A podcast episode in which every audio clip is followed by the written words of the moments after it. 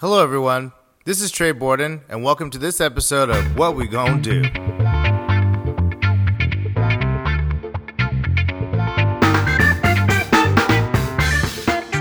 There's Meanwhile- a set in my spare room. Yeah. I'm married to a novelist. Well, thank you. Yeah, there's like a great Twitter account I'm sure you've seen where they like judge people based on their bookcases behind them, I- their credibility. I'm like hiding all of my images. um, Try to judge me. well, thank you for accommodating my obviously necessary hair appointment. Woo! It's like it's I like, Bantu knots did not last. um, well, this is awesome. Well, thank you so much. So I wanted to have this conversation. I've been actually wanting to have this conversation for a while, even before this kind of uh, race reckoning began, because I, I know kind of what it's been like for each of you and for you know many others that I know to kind of pursue uh, a role in entertainment, but more specifically in kind of theater. I think that there's unique challenges to kind of the stage and um, it seemed like some of those were kind of slowly being addressed, but I think this moment is a chance to kind of crack everything open, um, especially since everything has been ceased for the foreseeable future. Um, who knows for how long? And I wanted to kind of have a frank discussion about like what the possibilities might be. Kind of let's get real about what the issues are that you see, um, and kind of what is a what is a kind of productive way forward since we have this kind of really unique opportunity to reimagine um, what something could be. So thank you so much for showing me, uh, for kind of showing up and having this conversation. You guys are great. So before we begin, um, for those of you, for the people watching who don't know who you are, please just give a, a short introduction um, about who you are and kind of what your connection to the theater is. We can start with Nana. Oh, okay. Ladies first. Um, uh, my name is Nana Mensah. I am an actor and a writer. I uh, am based in New York, so I do a fair amount of theater. I was, in fact, in the middle of a. Uh, I was about to start teching a performance of uh, Jocelyn Bioh's play Nollywood Dreams right when COVID happened. Our first day of tech was March 14th, and the shutdown happened on March 13th. So, um, so hopefully we'll be returning to that at some point in 2021. Um, but uh, yeah, so I, I do a fair amount of TV and film as well, which helps me to afford my theater habit. And um, and uh, and I also write. I write for television as well. So that's me. Great. Thank you, Nana. And I am Aaron Lee Lambert. Um, I am an actor living in London. I'm obviously American, but I've been in London for over 10 years now. Um, so that's kind of a unique perspective. Um, I, I went to university with Trey. We were roommates, so we go back a long way. Um, but I am currently, yeah, back, back, back, back, back. Um, I am currently in the London company of Hamilton, um, which I've been in since it opened. So this is now my third year, but we're obviously in a hiatus. So yeah, that's that's my connection to theater. I've worked in the industry for about ten years. I'm also an agent. I run a small boutique agency with two fellow actors, um, and I write occasionally, but I'm not very prolific. Well, thank you so much. Yeah, obviously we'll get into kind of the moment that Hamilton's happening. Uh, you know, happening. Obviously, Hamilton hit Disney Plus last week, which introduced an entire new world, literally, to uh, this musical that I think in many ways has been held up as like the future of musical theater. Um, and so we'll get into that. Um, I think that you know, starting out with you know, this is a very impenetrable industry for a lot of people. I mean, so many people grow up, you know, wanting to be in entertainment. I think a, a very special subsect of those people grow up wanting to be in theater. And I, I think that one of the reasons why we don't see it very special, like y'all are very special people. Uh, I think that what's interesting is that, you know, the pathway to the stage, even just as a performer, is so difficult, um, no matter who you are, let alone for a person of color or a black person. Um, can you guys each speak to kind of like what what has been your journey to kind of like the stage? I mean, both in New York and in London. Um, what was that, or kind of what did you did you take a traditional path or a path that kind of like you had to carve it on your own? I mean, it's probably a mix of both. Aaron, let's start with you. Yeah, um, it's definitely a mix of. Yeah, it's definitely a mix of both for me. Um, after college, um, I moved to New York and I, I worked a little bit. You know, I did a, a, a, a show off Broadway and like a concert at Carnegie Hall and a couple of regionals. Um, but um, I decided because my degree is a liberal arts degree and I didn't train um, in theater that I wanted to get a master's. So I ended up doing a master's degree in Scotland, um, which kind of gave me a visa track to stay in the UK. Um, and it wasn't necessarily the plan, but it ended up happening. And then, you know, 10 years later, I'm still in London. So um, that's kind of my pathway. Um, it, I, I guess we'll speak on this in more detail later, but um, it, the way race plays a part in that is very complex, I think, at least in my journey. So, um, yeah, I, I, don't think that it was that necessarily was the primary struggle that I had. It was more of self actualization, like finding kind of what I did best and staying in that lane um, more than anything. But yeah, I think that it, it is a saturated industry and it is tough and it, you know, it, it do take nerve. It do take nerve, creativity, uniqueness, nerve, and talent. Yeah. Uh, well, I mean, I, I, find it really interesting because I mean, you, you, first of all, you're half black, half white. You're a mixed race. You're American. You're now in the UK. I think that like being a black person in America is maybe different than being a black American person in the UK. Even so, your relationship to that. Absolutely. Do you think that that how, has that given you? I wouldn't want to say an edge because I feel like how many, I mean, how many Black Americans are you even running into um, over there? Kind of in your there, there are there are some there there are a handful of us. Um, it's it's definitely not a case of you know I'm a, a, a on my own in that regard. Um, I do I do think that specifically in the musical theater canon, both on both sides of, of the the Atlantic, much of the material is American or about Americans. So I think being American here does give me, you know, a, a slight edge for American characters in American shows. Um, and I think that, um, you know, being a black American has definitely given me a slight edge in some shows, you know, and it's also, you know, not, it's kind of counted me out of a lot of British things as well. So, um, yeah, it's a, it's, it's, there's a duality there duality. Uh, Nana, how, what about your journey? Well, I uh, let's see. I came to New York. Similar story. Graduated from the Ivy League. Went to uh, went to New York. Felt uh, like nothing was happening, and I started writing kind of in a parallel track of just like trying to create roles for myself. I would get really close to stuff and then wouldn't get it, or um, I would. Oh boy, I mean, like those early days were.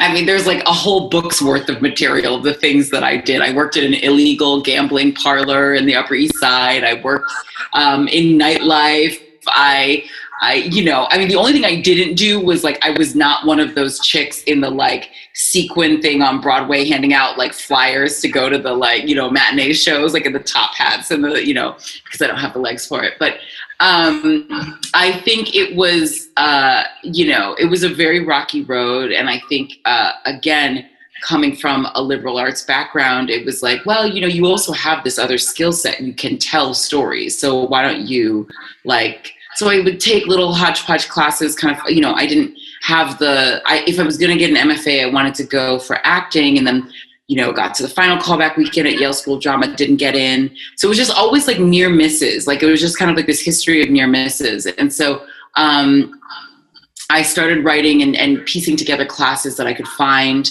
uh, just to help me with like the framework of figuring out how to write and then uh, for screen. And, and then that was, and then I uh, started working a little bit more in theater and then started working a little bit more in television. And it just kind of like ended up being this like they've progressed at more or less a similar on like a similar trajectory. So now I, I do both. And like when people are like well what if you had to pick one? It's like i really couldn't because they require different skill sets and they're both really um, they scratch different itches you know?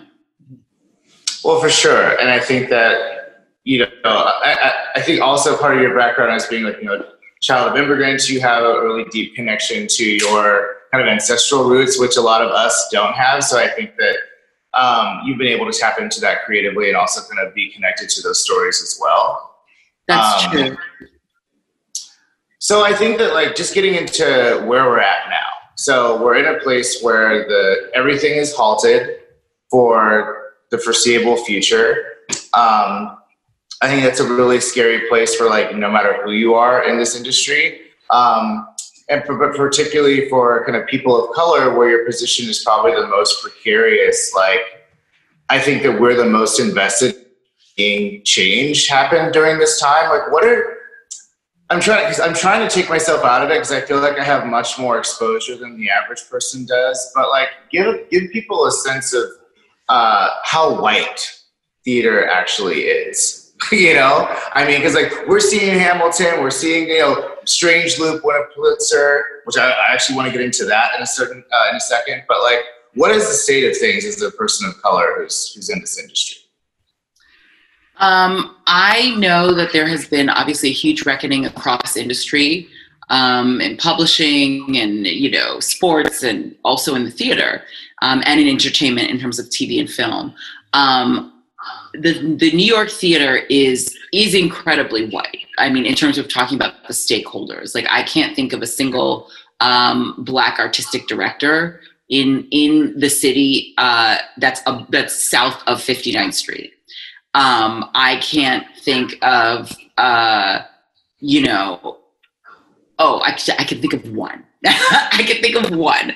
Uh, the the artistic director of the Flea Theater, who is the Flea Theater, also is having its own reckoning because its business model uh, involves, which I was a member of, of a non-equity company. So you basically get off the bus fresh from Omaha or wherever, and uh, and they're like, well, you can come to be a part of our resident non-equity theater company. You will also have to work concessions, do your own costumes you know clean up after like the you know in the theater so it's like it's and i and i did it for one year and i was like this makes me feel bad like i don't like this business model i think it capitalizes on something that's very precious and which is like your reason of wanting to be an actor the problem was is that once i left that that non-equity theater company and became an equity member I found the same thing. You have to be wealthy to be able to afford to do theater in this in this city.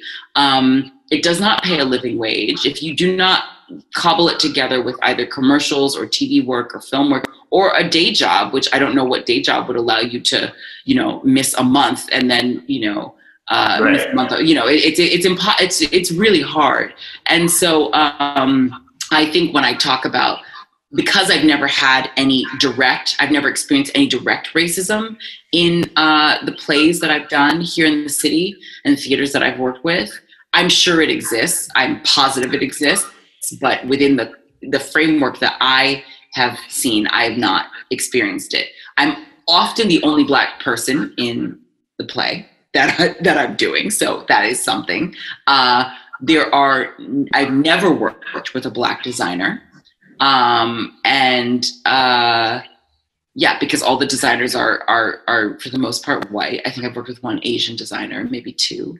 Uh, so yeah, it's a it's a very white world, and um, you know I am lucky. I you know when we talk about levels of privilege, I talk about I think about my own privilege that my parents made sure that I had like comfort around white people. Like i'm not uncomfortable around white people. And um and and you better not be. That, what? I said better not be better not be. Exactly. If you want to go into this industry you better be comfortable with white people. And so I, I, think of that as a privilege and and and that has been um uh you know but yeah i've had to use i've had to tap into that that privilege a lot in working in the theater.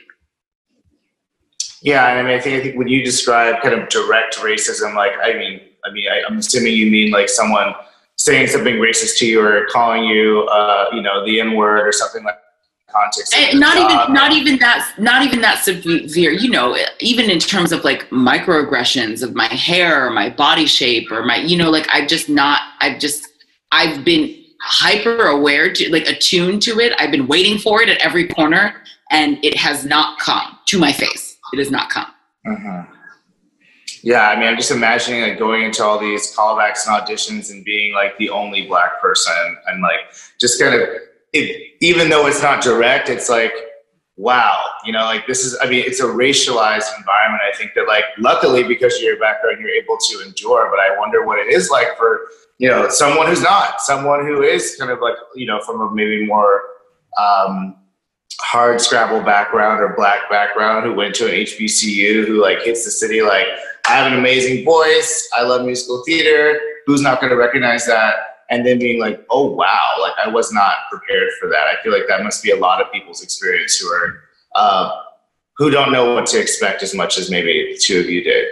And and also, uh, I, I, want to hear what Aaron has to say about this. But but uh, I'm not a musical theater actor. I feel like that's important to distinguish. Um, I only go in for straight plays. So that is a difference, you know, um, sure. I think, because I remember uh, there was a talk, uh, Black Women on Broadway last week, that was hosted online, and Audra, Audra McDonald was one of the keynote speakers. And she speaks about, like, you know, she went to Juilliard for opera, and she talks about walking into musical theater auditions and, exp- and them expecting her to sing, you know, like whatever, like, like, you know, blacken up your, your, your, your piece, like when you're going to audition. And so I think that there is, like, a little bit, you know, there's a code in musical theater about what black people are limited to be able to do.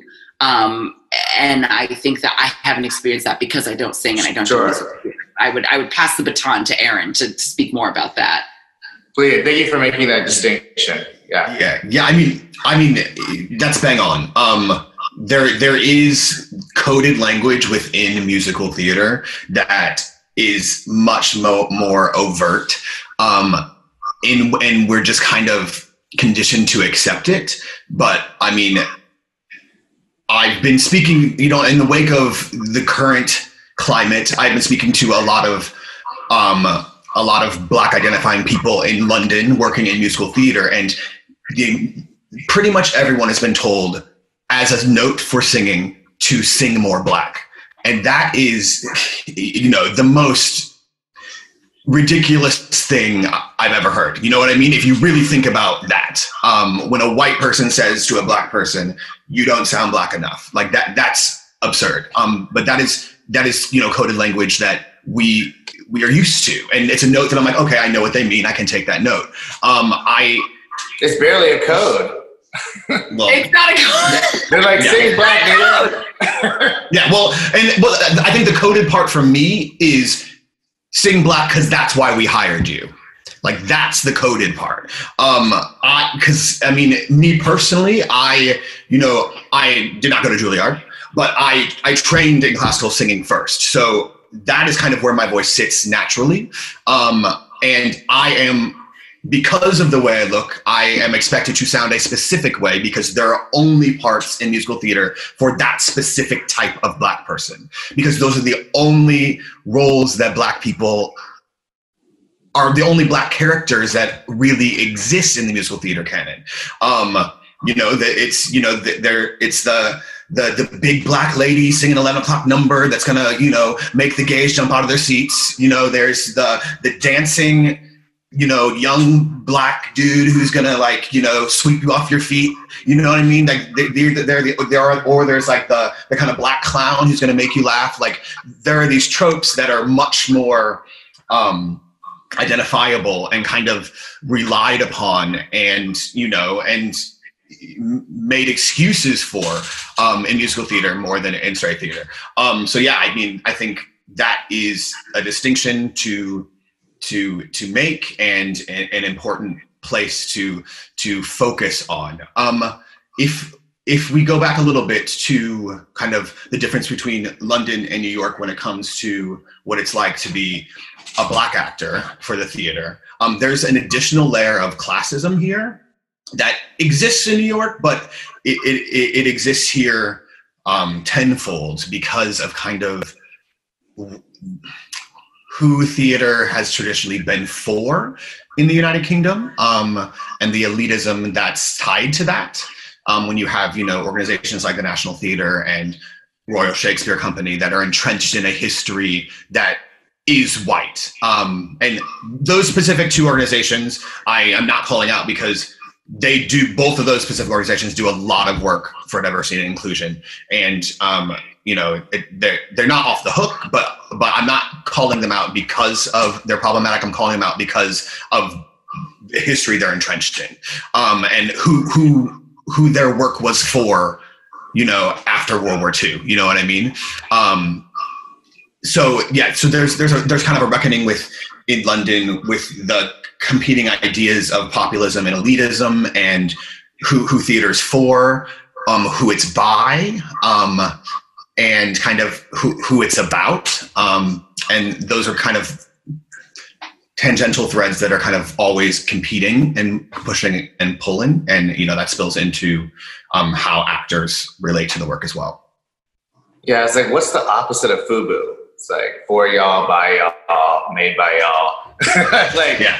And yeah. I, I want to talk about the audience piece. I think is really interesting because I, you know, I think that's how a lot of this would be justified because they're like, look, we would love to feature, you know, black women or you know different voices behind you know the, the creation of this work um, and different actors to portray it but like the only people who buy tickets are old white people with money you know, more or less. And so like that, it's like you're chasing the ticket holder, but yet the ticket holder is being cultivated by this kind of body of work that only kind of pushes people so far. So like, how do you? I mean, has that has that been changing in recent years? I mean, anecdotally, it's like I haven't like the few times I've been to theater or opera or a play, even when I saw so I saw Strange Loop, which you know recently won the Pulitzer by Michael Jackson um, the living Michael Jackson. He calls himself. Oh, this nigga, I love him.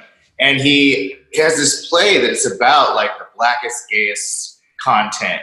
Like I felt seen in a way I never felt before, called out as well. Um, but I'm looking, so I'm looking around. He has these, you know, jokes about Tyler Perry and Todrick and Grindr hookups and Inwood and you know interracial dating and the Magnus of all of that. And I'm looking, around, I'm getting weak and I'm looking around and I'm like, why are you guys all getting weak? And it's like all these old white people. So it's like, I was so surprised because even when the content is like, could not be from a, a more authentically black queer place and the content is not sparing anyone's feelings, especially not white people. Um, it, I and I left there being like, this is for people like me. Everyone like me should see this. And I'm like, I'm the only one like me here who saw this.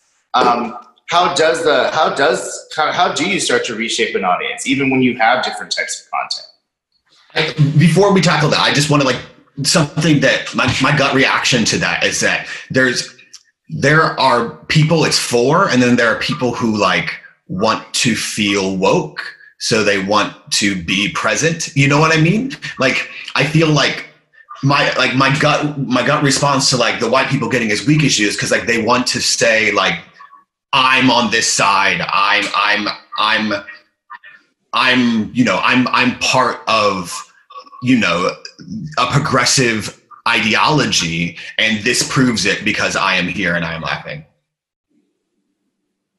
I mean, yeah, I guess. I mean, I, I also, I mean, I agree with that because, like, that's because I was like, how are you even comfortable hearing this? Because it's about you, you know. Mm. Uh, and I wonder, like, what the amount of self reflection is with that audience member. Um, yeah. But again, it's like I don't. I'm not sure who's in charge of Pulitzers, but it's probably a bunch of old white people. So good thing they were there because, anyways, no, yeah. They they very recently diversified the nominating committee, and that this was right around the year that Kendrick won. For mm-hmm. remember, because Kendrick won a Pulitzer, so that this sure. is, like they've been working to diversify the. the and that woman, she's now in charge of Simon and Schuster. Did they just announce that? Bingo. Yeah.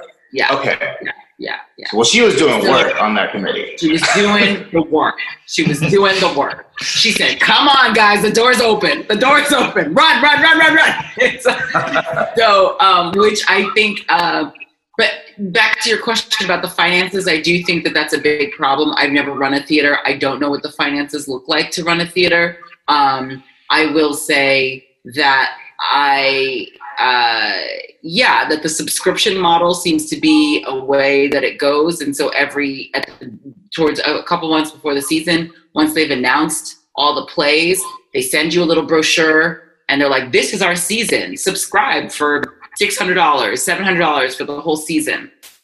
And that's a discount, to be clear. That's the discount. And so, um, you know, and so subscribe with us. This is our season. And if this is not sexy to people, if it doesn't have enough grabby whatever, maybe they don't subscribe. Maybe they just buy one ticket to the one play they want to see as opposed to buying a subscription for the whole thing. So I, I do think that like late stage capitalism is rearing its ugly head and, and we don't have uh, an, a, a real format for how to tell these stories in an economically sustainable way that also uh, you know opens the door to anybody who wants to see it. I think of some of the most um, transformational theater experiences i've had in the past couple years and, and they cost a lot of money. I mean part of the reason i'm saving so much money in quarantine is because i'm not going to the theater. And so I, and that's, that's that's messed up. You know what i mean? That discretionary yeah. income is not being spent uh, because it can't be. And and and and that just gives you an idea of like you know i mean there's some programs tdf theater development fund works really hard to try and open up the doors but i believe you need to be a union member to get access to some of their discounts um, online. Otherwise, you have to go and queue at their um, various um, satellite offices. Where you, you, know, it's like the TKTS booth, um, mm-hmm. where you just go in Times Square and you like hope for the best and see what's available. It's just so hodgepodge, and it's kind of hard to organize your your what you want to see around that. So I just think, you know, I was really pleased when I went to London and please tell me if this feels totally wrong, Aaron, but I was really pleased when I went to London and I saw how affordable the tickets were. The tickets were way more affordable than they are Broadway. Like West End prices and Broadway prices, do, they do not seem to be in the same like you know category. And I'm assuming that that's because the tickets are subsidized by a lot of government agencies, maybe the Arts Council or whatever in the UK. That's not entirely true. Um, I think that the tickets are like the Arts Council does subsidize some organizations, but not commercial West End productions. So anything in the West End is the same commercial model as Broadway. Um, I think traditionally, um, theater, the West End has been more affordable. It's changed quite a bit in the past five to ten years. Um, they're, you know, they've adapted since kind of Book of Mormon and dynamic pricing and um, the, the, the models that kind of kind of raise prices like beyond celebrity casting like the models that raise prices to you know premiums for premium seats on broadway kind of came to the uk just about like 10 years later so it it it, it is though we have people who come from new york to see hamilton in london because it's cheaper to fly here and stay in a hotel and that get is, tickets that is here. literally crazy I mean, it's crazy that that actually is cost savings. I mean, yeah. that speaks to kind of like how untouchable and how inaccessible theater is for Americans. I mean, for many, many white Americans, you know, let alone black people, you know, who, you know, don't have a history of going to theater because of who it's been marketed to and mm-hmm. and don't have the, you know, economics to like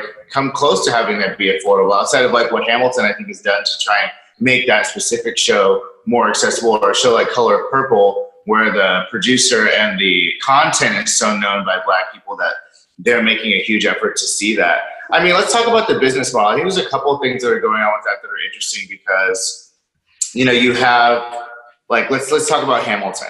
You know, I mean, in, I, I think that you guys both had experiences in screen and for me, when I see something like as inaccessible as Hamilton coming to a streaming service, to me, what that represents is a potential for so much more accessibility of this content. Like in terms of cultivating a theater going public, a theater going public, you know, being, I mean, I was so surprised to remember that, oh yeah, like only 1% of people in this country, if, if that, have even seen this musical, even though its impact has been so outsized, and you see these actors in all types of other content formats and whatnot.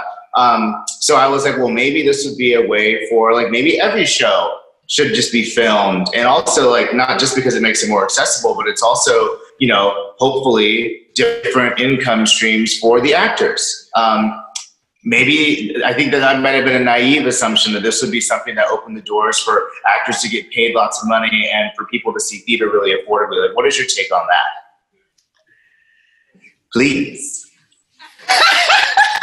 well, well, first of all, Um, I, well, let me just say quickly because I know Aaron's experience with Hamilton. I, I will speak for a non-Hamilton world that every every single performance in New York City, Broadway or off Broadway, is filmed for archival purposes, and that archival uh, footage is at the Lincoln Center Library, where you can go for free and watch those productions. So that is something, but like. Is that advertised? Do people know That doesn't about sound that? very accessible even still. even still doesn't sound very accessible exactly it's not the same as piping it right into your computer or into your into your screen at home so i know that there has been some people have thought like you in the past but like yeah you got to get to the lincoln center library to be able to see these things so anyway i'll let aaron take over Yeah, I mean, it, it's it's a very nuanced conversation. Um, and there are kind of many strands we could go down. I mean, if, if we're talking about the streaming or or the the broadcast of live theater on screen, you know, that has existed for for you know 15 years since PBS started showing Lincoln Center productions, um, since the National Theater started National Theater Live, like that that's that's been happening.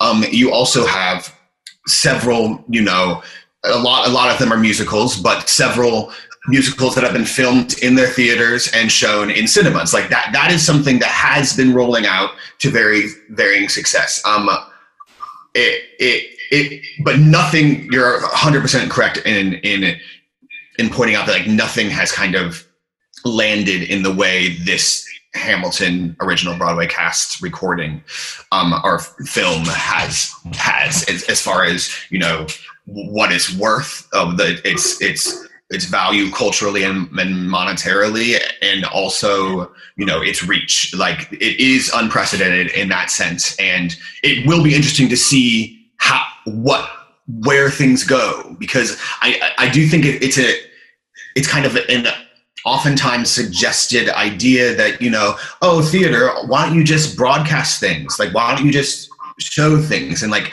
it, it, i think it's important to really kind of say out loud that like you know we've had film and television for you know a long long long long time nearly a century. And and and the reason why live performance still exists and is still profitable and is still commercial is because it's a communal experience and people want to be in the space with other people and with the artists and feeling something together um, so I, I i think that The room where it happens, perhaps. there, I had to. there I, think, it, and I'm sure we're going to talk um, a little bit later about like where we see the industry going. But like, I have full faith that like, just because there's a lot of free content of of theater stuff online and on YouTube, and just because you know Hamilton's on a streaming service, I don't think that's going to take away from you know the profound impact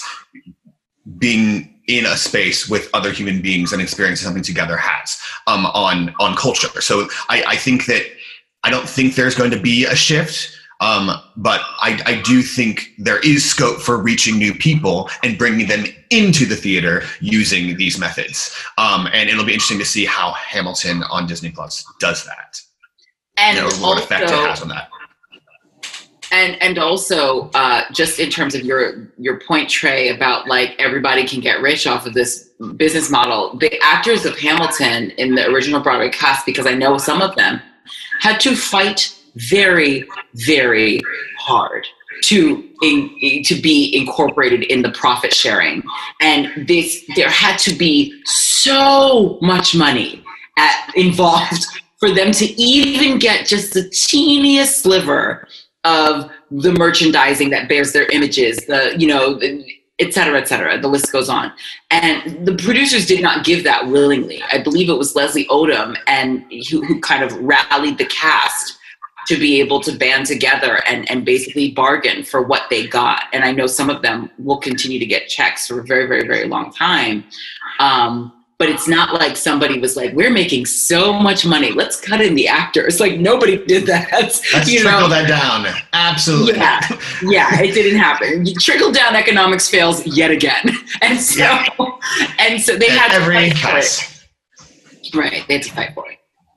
Well, that's very disappointing. I mean, especially when you think about what a musical like Hamilton. I don't want to. I don't want to dwell too much on Hamilton because this is universally true. I mean, I know. Did you guys read the article that Michaela Coel was talking about, where she was just trying to get a tiny bit of her own copyright? And this is a this is a copyright. I know. I love. I love that she was able to hang in there and fight for herself. And, and meanwhile, this is her actually selling her own rape story, and they're trying to not even let her have any ownership of it. So, which that is there's a whole that's a whole other episode. But I'm just saying, like, I think the entire you want to go back to the business model of exploitation. It's disappointing that a musical like Hamilton, it's like, look at us, like we are featuring all these brown faces, and we're completely kind of transforming what you think theater is and who it's for, um, and profit immensely because of that, you know, kind of novel and maybe courageous at that time approach. Um, but then to like adopt the same exploitative model uh, and make even more money off the backs of these brown people is like I think somewhat problematic. And like, how do you see? Yeah, I did read the article with Leslie where he was like, "This is about generational wealth building. This is about standing up for your value." I can only imagine. Like, we like to think that he just made his case and had a little PowerPoint deck, and they were like, "You know what? This black person's right. Like, we're being completely exploited." But I'm sure it was much, much, much more difficult than that. And and one more thing about this is that it has um, it has opened up the door to profit participation from people who've originated parts but maybe don't go on. So so there's before anything gets to stage for the most part there is a very very very long process of workshops and and uh, you know where you do think backers you know readings and things like that. And this can this can go on in perpetuity. And one of the things that happened um, I'll speak from a personal perspective without naming any names, but I was uh, the first and only person to read a lead part in a straight play um, for a black female playwright. And uh, it went on for five to six years, a couple readings every year. Um, and every year the cast would shift a little bit, but I was always reading that lead part. So in my head, I'm like, nothing is guaranteed, but this is this is mine. Like this is this is. And at the time, I didn't have a lot of credits, so this was like going to put me on the map. Like I was ready. It was going to happen. Whatever. And then I heard from a friend that they were doing auditions and I hadn't heard anything. And I was like, oh, well, that's because they're going to offer it to me. And then I, but I sent an email to the playwright anyway, just being like, hey, just, you know, checking in. I hear you guys are doing auditions. She's like, oh, yeah, uh, we're, we're going to invite you to audition. And I said, huh, okay, well, you know what I can do. You've been seeing me do it for the past five years. And um, so I went to the audition. I did what I did and I didn't hear anything back. And I emailed the playwright again, and I was like, "Hey, uh, is there, you know, can you just let me know what's going on?" And she was like, "Oh, I'm so sorry. We decided to go another way," and I, that was devastating for me on a on a creative level. But on the other level, what uh, on another level, if this play had gone on, it had an off Broadway run and it was successful, but it was off Broadway. If it had had gone on to a commercial run, is there what is there this is a philosophical question that we're starting to ask ourselves what was my contribution to that piece of artwork being the only person who had read that lead part and they had crafted you know she had made edits based on things i suggested. There it you know it's a actors bring more than just being a body saying the words. And so hamilton cracked open the door to being like well look people develop this work over years and they too should partake if this thing goes on to be like a wild you know a wild success especially commercial success. And so um yeah, I think the role of the actor, Hamilton has also opened the door to reconsider what the role of the actor is, especially in the development process. Well, you're like crucial to the IP. It's kind of like a legal question, right? It's like yeah. this this understanding of George Washington or whatever role we're talking about is like so closely linked to what that person did in it that like no matter what happens to it afterwards, like that's the kind of jumping off point for anyone else. Um, yeah, and Aaron, I know you and for and for huge commercial properties like Hamilton, and I I, I, I might be mis, misspeaking here, but I think that Book of Mormon also did um, a similar deal. Um, that they had a situation when it first came out that I, I think the original cast, you know, they they share some bit of profit with subsequent productions um, because they originated those original tracks. But um, in, in these big corporate beasts where you're literally carbon copying the exact same production over and over and over again, that original person, when the show freezes, every single one of their acting choices is in the book and that is what is taught to the next actor. So you literally it's not even just like oh i i was part of a development process and i and and and some of the ideas are mine and are, are and, and and some of you know the rewrites were around me. But in, but in the case of some of these these big shows like you know uh, idina menzel's choices during defying gravity every Elphaba has to do those has to do raise this hand then. She she you know the people who create these big parts and these huge commercial blockbusters they are just as much a part of of the creation of of of this of this piece of art as the other components. Um and so yeah i think that especially hamilton um has blown open that conversation and, and, and made people recognize that you know there there there is a lot of value to what actors contribute, especially um, as was said in, in in earlier development stages. Because you know I've I've done a, a bunch of workshops, like so many, and like you you go from one day to the next, and literally the way you read a scene is how they you know rewrite the character for the next draft. You know, like you, you're a vital part. Um, and you know, theater is so collaborative um, and, and to treat actors as if they are, you know, just a piece of a machine is, you know, you know, it's, disposable. it's, disposable. it's, And yeah, it's an ex- exploitative. Exactly, exactly. So Well, it's like every other kind of American industry, right? I think that that's like. Yeah. Uh, j- I want to clarify something. Like, so uh, if I am the set designer for Hamilton, because I think that like that is equally like responsible for you know your experience of that show. Does that person get compensated like when Oh, it's yeah, yeah, yeah. replicated? So is it? Oh, yeah. So really, it is the performers uniquely who were kind of shut out of that. Like, it's everyone below the creative team. Um, you know, because you th- th- there there are arguments that can be made that like production stage managers, you know, have a huge impact on how a big commercial show is going to work um, when it's rolled out.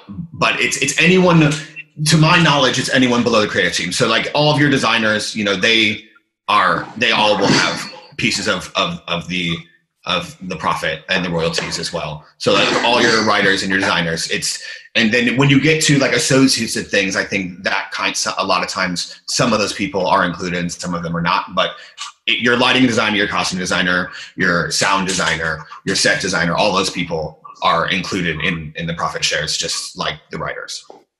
Right. All those people who, by the way, are white. I think I, I want to make sure we are conscious of time, but like I know that it is not just the performers who don't represent like America or like the way the world is composed. It's like every kind of like the backstage crew, it's the makeup people, like you mentioned, obviously it's the writers and the producers. Like, how do we get to a, a place with more inclusiveness and equity without those people kind of looking radically different? There's no way, I'm assuming. We don't. How- yeah, how I think do- the yeah, I think the, the short answer is we don't. I, and I think that um, I think that that that is where this conversation needs to point. Is we we we're seeing a lot more diversity on stages. Um, but a lot of times it is superficial. Um, it it's not true diversity. You need you need diversity across every single department, in from wardrobe to sound to lights to technicians, in house in house um in house um, staff. You you need diversity across the board, and then you also need diversity um, in in marketing, in press.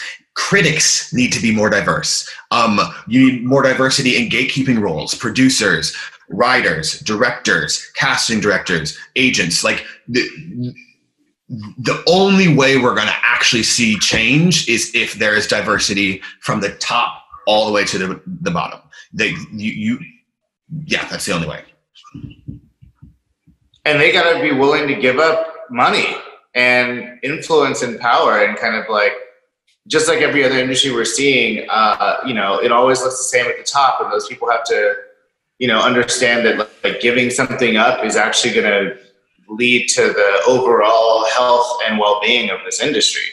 Um, and I'm not sure kind of how you make that case. I mean, you uh, you sent us this, and I had seen this already. This, um, and I don't know who wants to kind of tackle this, but like it's a, uh, think it's is it called We See You American Theater? Is the movement. White American kind Theater. Of, so we white, we see you WAT, yeah. That we see you WAT.com. Um, we see you White American Theater is the kind and of. So can talk to talk about kind of what that movement has been, and I know they released their demands almost as if they knew this conversation was happening like last yeah. night. Uh, kind of talk about your relationship to that and kind of what you think that could help do. And also, I want to hear from you what kind of opposition, because right now it's really uh, unsexy and maybe risky to come out and be like, hold on, black people. You know, so everyone kind of has to pretend that they're on board with all this stuff that's happening. But I think the backlash or the resistance is probably underway in some subtle way. But you know, I'm assuming will become much more overt later. So I want to talk about that. But what is this movement about, Aaron?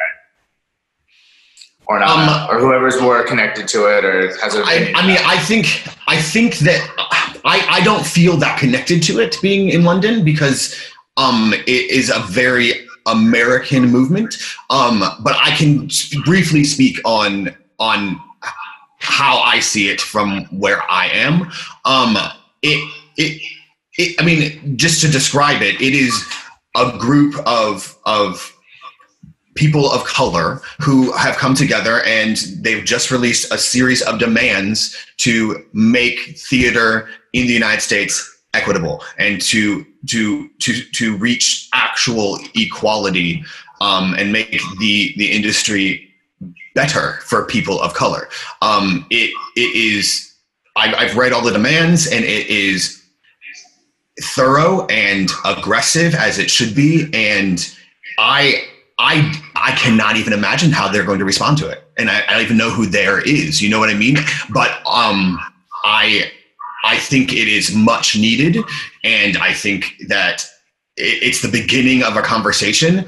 I, I mean, I don't, I can't really say much more because it's a lot to digest. Um, and, but I'm, I'm really hopeful that it's going to spark something. Um, you, anything you want to add? I mean, I'm trying to think about like some of their specific demands, but it was things like 50% representation in like every role that composes theater you know, right. And, and, and I think, and I think that there's, uh, it's like there's so many issues, and I don't want to be a naysayer, but there are some places that it's like, well, we need, like, we need to start if we start on the stage or behind the stage, I think we're starting too late. It's kind of like Geoffrey Canada and his teaching academy. You've got to start when these babies are in the womb, so you can figure out how to bring them um, bring them up to par. Because the last thing we need is pushing people through because I've seen this happen to be honest. I've seen plays that were shoved through when when when people realize that their um, that their programming was too white in a particular year and they shove in a black play that's half baked or not ready and then it gets shitty reviews and then what? You know? So like and then it reinforces like see and then it reinforces yeah. see it doesn't sell. See we can't whatever. So I it's a risk yeah so I think that there needs to be a more long-term approach to this. I believe in the demands. I think that's great to, re- to uh, you know, they talk about pay transparency and parity on that level because I know that there have been like some really scandalous pay gaps um, in certain people. And the problem, the reason why the white American theater needs to be called out is because they are the ones that are patting themselves on the back for being so liberal. So that's where it's a little bit ding, tight ding, ding. you get tight because it's like you got to shine the light on like yes you guys think you're good liberals and that you believe in equity and you believe in parity but are you actually practicing what you preach? And that's what i think the movement is about. I'm not a part of the movement but I, you know that was that that's my understanding based on on on you know the literature out there.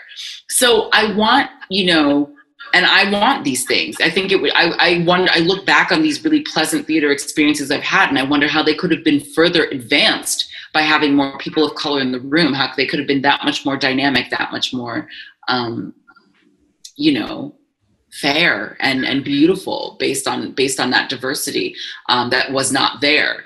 Um, but uh, yeah, I think I think that I I love the movement. I love what it stands for. I do think that they need to, if they really want change, they might have to do more un, unpaid labor in terms of really meeting out exactly how these things can be achieved. Because just saying we want 50% equity, that's nice, but like how? You know how can these theaters start partnering with some of these drama schools in terms of making sure that they are bringing forth 50% people of color in their graduating classes so that there can be a pipeline you know like into like how how how you know there's a lot of, i have a lot of how questions with the movement that i that i have not yet been answered but i agree that you know we should have obviously more more equality in the theater on all levels mm-hmm. Yeah, and I mean, like when you talk about every single role that takes, uh, you know, that takes that it takes to kind of produce one of these shows. You're talking about lighting people, like production people. I mean, like there's not a whole bunch of black, you know, lighting union members, for instance, probably. You know, so it's like where are these people literally coming from? So I mean, and that's really the. I mean, there is a pipeline issue, and also these are industries that are incredibly competitive so I mean, like I can only imagine how some white people are are looking at this, being like, I already struggle to get a job. You know, with all my advantages, with maybe my mom who's in theater or whatever, or my dad who's an agent, um, it's gonna get messy. But it has to because that's like it's already messy for us. So I mean, it's already um, messy for us, and I also want to just to touch on that point quickly. I know we're we're running out of time, but I just want to say that like I feel um, this has been a long-standing problem for me because I have had white actor friends tell me to my face that the reason they're not getting cast is because of diversity, and that I, like she's like, oh, I'm like a plus size like you know white girl so all the funny roles would usually are now go they have to cast diverse. And so that's why I'm, that's what and and this is not just their own like laziness in terms of actually thinking about it but it's also their agents their agents are telling them this. And I have a friend, bless her, she dropped her agent after her agent tried to use that excuse and she leapt to another agency. Now she was at the status where she could do that I have a lot of friends who are just beg, begging for their agents to call them back, so they don't necessarily have that that that leeway. That leverage. But, yeah. I, but I think there is a narrative that is like putting us, you know, on track for a left wing left wing race war because like all of these unemployed actors are thinking that they're unemployed because of black people or because of Latinos or because of you know indigenous folk getting roles. Absolutely, it's a huge problem in London. Like huge and the I I, I I'm flabbergasted because that's also been said to my face that it must be so easy to work because you're black. It I'd be working all the time if I was black. Um, oh my gosh, people of color are so, you know, in style now. It, it's so easy for you. Like it, there, there is, and it's and it, it's progressive people it's it's left leaning people who are saying these things, and it's reinforced by by gatekeepers who disdain having to diversify. They have this subconscious disdain for having to to to be inclusive and and there's this idea that I, there I won't mention names, but there there was a big thing that happened uh, about two years ago in London with a particular agent who was on a Facebook group with a group of other agents, and someone leaked what she said about how, oh, I can't get any of my clients seen for this because all they're looking for is va va voom.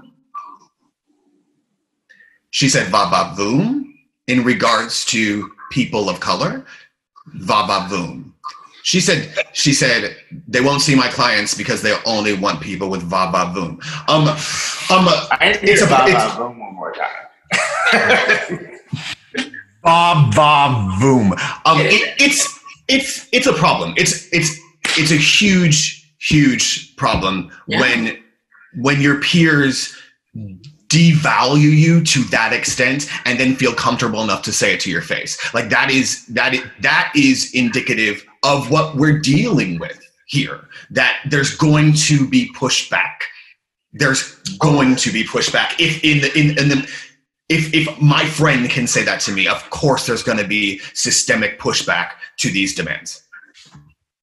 Well, it's like that person's not even living in reality. If they're like, God, No. like you black people are just taking everything. It's like, I mean, it's the, have affir- you it's the seen affirmative- anything?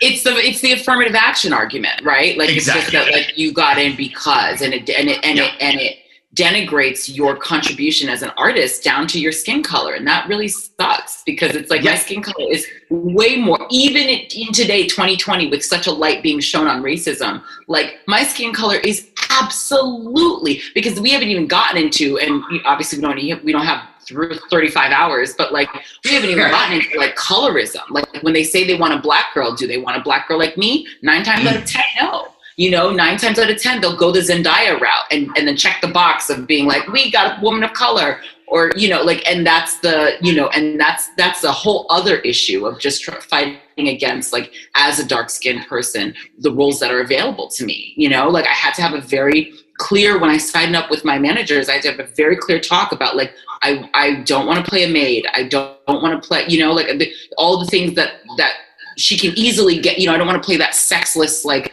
you know hard driving like you like I, I those roles don't interest me. And that means i work less and luckily i have a writing career to fall back on but you know these are these are the, the these are the issues that that you know plague the industry. So when a white person just flippantly says you get all the roles because you're black it makes my head want to explode because you have no idea you have never inquired after my experience in this industry and so for you to just be able to like whip that off is it's painful and they don't care. They're not trying. They're not doing it because they have some deep empathy for you or any kind of like, more than just like some racist knee jerk thing that makes them feel better about their own shortcomings. Yes, that's what it, that's that's a hundred percent what it comes down to. It comes down to, you know, it's a very competitive business, and and where actors are all insecure to to a point. You know what I mean? Because we're you're you're always you're always striving to be better and to improve your craft and you're it's it's you're always ever evolving um so i i, I think i think people see other people doing well who weren't doing well and they need to rationalize that um and and and kind of contextualize it to make themselves feel better. And you know if you're doing that based on someone's race that is you being racist. And that is what people just need to swallow. Like you can be a great nice person a good friend to me. You cannot be a racist but you are being racist. What you just said is racist af Full stop. Yes. Um, well, this has been really wonderful. I mean, I, I want to give, and I know you got to go. I there's a given the state of things, like theater has never felt more kind of existentially threatened. All these people are not working. Um, what are your kind of parting words for like? How does it? How, how does how does this moment get capitalized on well? Because I feel like since everything's to a halt, it is actually a very very good time to reimagine things like drastically as opposed to kind of incrementally. Um, just any parting words about like what you hope happens during these next few months? Yeah, um, I, I'll use an example that I've shared with you before, but um, Roundabout Theater Company um, announced their season. They said they were not coming back until spring 2021, and they announced their season, and they included a new play um, uh, by Alice Childress. Uh, which is a play within a play about the the failings of the white American theater. And she initially was supposed to go to Broadway with it back in the 70s, I believe, 70s or 80s. Oh, wow. And they and they ended up uh, killing the production because she wouldn't change the ending because to please the white producers who were then on board. And so she kind of, you know, she died in- of cancer in like 94 or something. She never got to see any of her plays done um, you know, on on on the Great White Way, and uh, now she's going to finally have her Broadway debut almost 30 years after her death.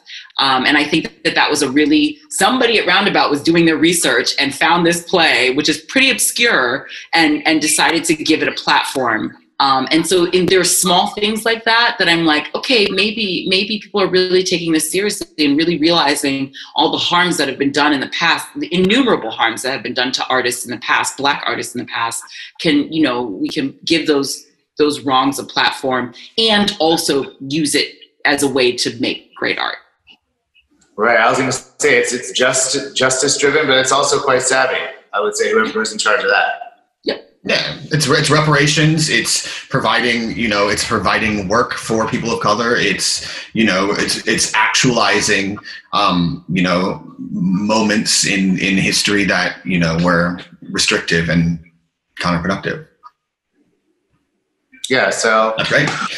Well, yeah, I mean, on that note, I feel like, you know, we can hope for better. Uh, I love you guys so much. Thank you very much. It's been great. Uh, let's hope that this is something that, you know, a year from now, we look back at what's going on and we're like, wow, like this is all worth it, you know? Or at least like the ball is rolling faster than it ever would have. Uh, It- yeah, absolutely. I think I think that uh, this is a moment that feels uh, kinetic and that feels like we're we're we could capitalize on this in in in in profound ways. And you know, I I'm I'm hopeful that because of all this energy that that we we will continue these conversations. Sure. Well, stay stay safe across the pond, Aaron. Now, uh, Thanks. also stay safe in New York. Love you both. Thank you. Bye. And keep doing what you do. Thank you.